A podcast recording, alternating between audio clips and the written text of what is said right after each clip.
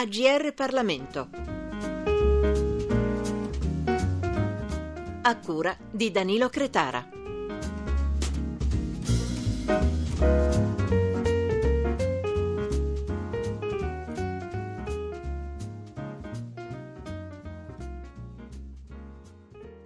Bentrovati da Chiara Paolini, nostro gradito ospite nella biblioteca del GR Parlamento, Eric Veron, imprenditore franco-olandese ormai radicato in Italia dal 2003. Lo abbiamo invitato, e grazie Veron per aver accettato, per presentare il suo libro, il cui titolo è La sintesi perfetta del contenuto. Ho scelto l'Italia contro appunti di un imprenditore europeo, editore reality book. Buongiorno Veron.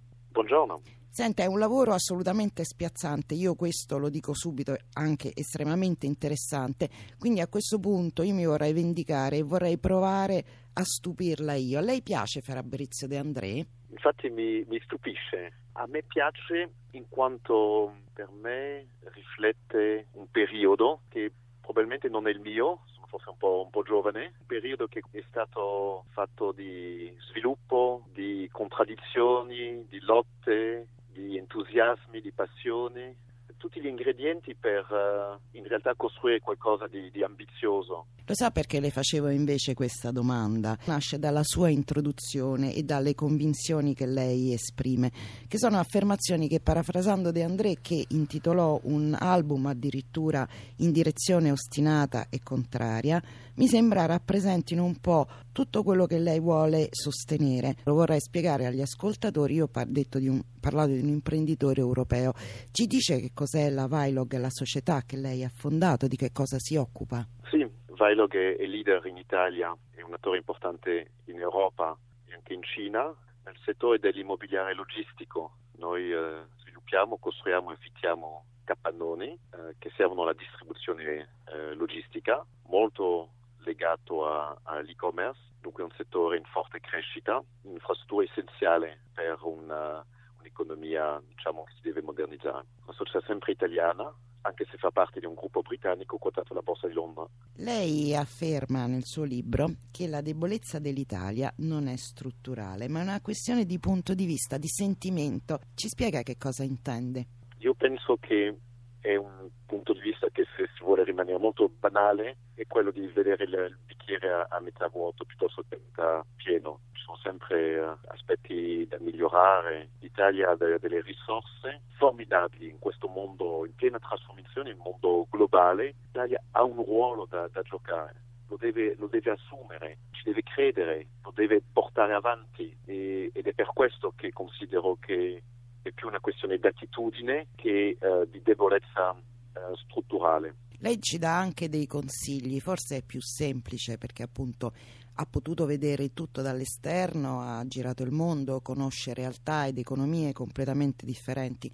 Uno dei consigli che mi sembra di aver capito leggendo il suo libro è quello di eh, darsi pace, si direbbe un po' eh, in Italia, e puntare sulle specializzazioni territoriali. Lei sostiene che noi abbiamo un'altra mania che è quella di voler essere bravi in tutto e ovunque e non è così che funziona, è questo che vuole indicare? Sì, siamo chiaramente in un mondo in, in, evoluzione dove ogni paese deve riflettere alle sue eccellenze, puntare su quelle. Paesi molto più grandi dell'Italia, ma anche della sola Francia o anche della sola Germania, possono avere delle, delle competenze sulle quali è difficile eh, lottare.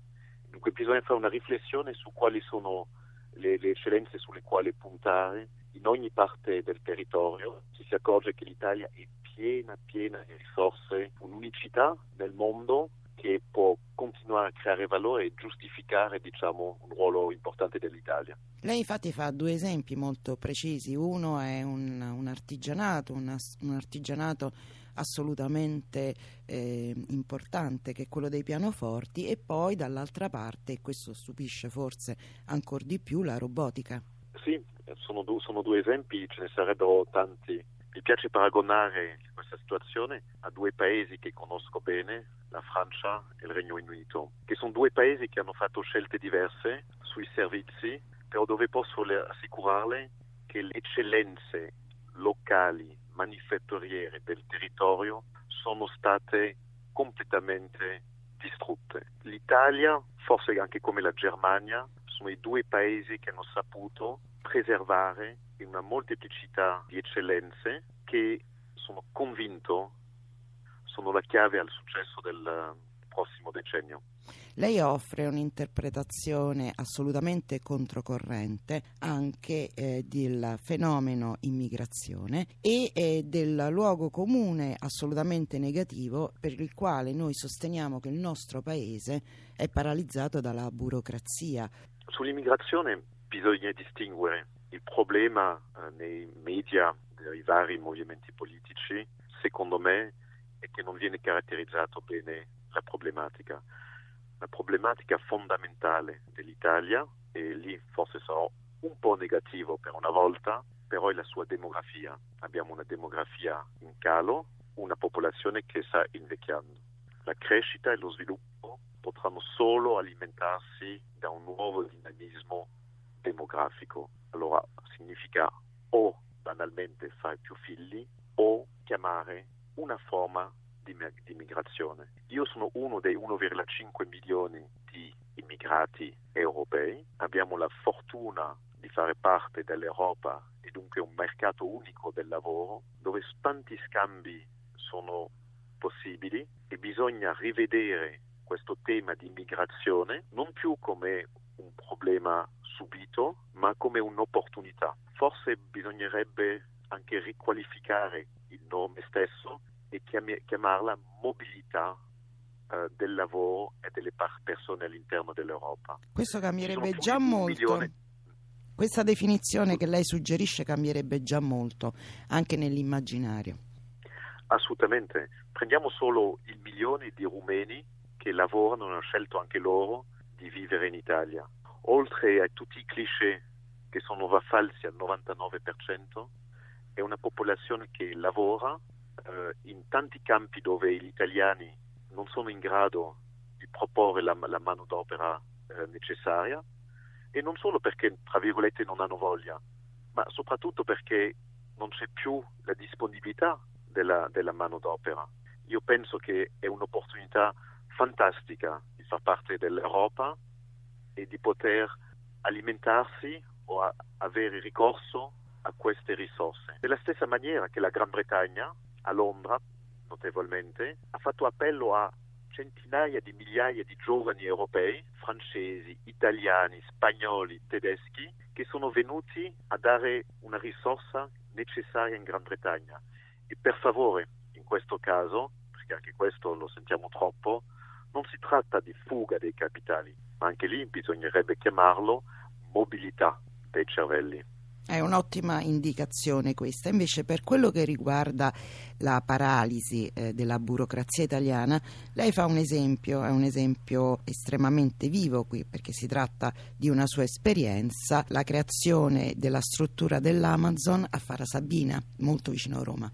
La mia esperienza molto concreta e non banale perché si tratta di un investimento di oltre 100 milioni di euro nel Lazio e con la creazione di migliaia di posti di lavoro in una, una parte del Lazio che, che, ha molta disoccupazione dunque che aveva bisogno di molti, molto di questo lavoro. Abbiamo avuto l'esperienza lì che quando i vari livelli dell'amministrazione sono convinti che un progetto porti valore al territorio, alle persone, se ognuno fa la sua parte si riesce a fare dei, quello che non si dovrebbe chiamare dei miracoli, comunque andare molto veloce molto efficienti e vi assicuro che il progetto di Farah Sabina, che aveva due progetti simili in Bretagna e in Francia, è stato il primo a partire, è stato anche il primo a essere consegnato a, ad Amazon. Dunque è possibile, Eric Veron, io non, non, non, le faccio più domande eh, particolareggiate sul libro eh, perché vorrei aver incuriosito a sufficienza i nostri ascoltatori.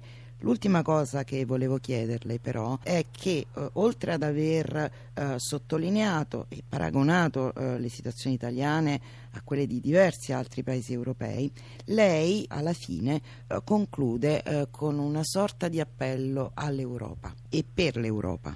Assolutamente, io sono un europeista convinto, io sono di questa generazione che ha fatto Interrail, che ha vissuto Erasmus che ha saputo aggiungere al sentimento di appartenenza regionale e nazionale anche quella che è stata definita nel trattato di Maastricht, quella di cittadinanza europea. Sono, sono tutti ideali, sembrano cose quasi un po' eh, immateriali, infatti è una visione, una visione che hanno avuto eh, i padri fondatori dell'Europa e che da 50 anni stiamo mettendo, non sempre di maniera facile, in opera, che sia sul mercato unico dei beni, mercato unico appunto ne abbiamo parlato dei lavoratori, dei servizi, ci sarebbero tanti altri temi.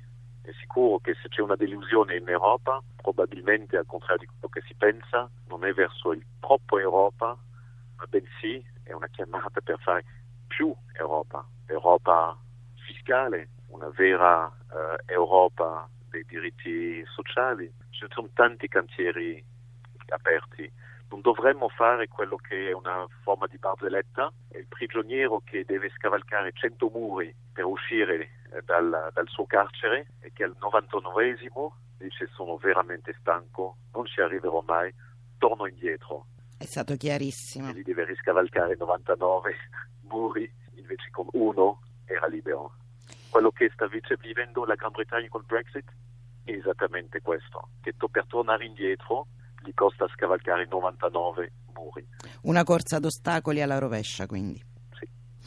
Eric Veron, io la ringrazio moltissimo per essere stato con noi. Ricordo il suo libro Ho scelto l'Italia contro appunti di un imprenditore europeo, l'editore Reality Book e le auguro buona giornata e buon lavoro. Grazie, buona giornata a lei e a tutti gli ascoltatori. I libri AGR Parlamento. Per segnalare saggi di storia, politica, sociologia e diritto, scrivere a grplibri.it.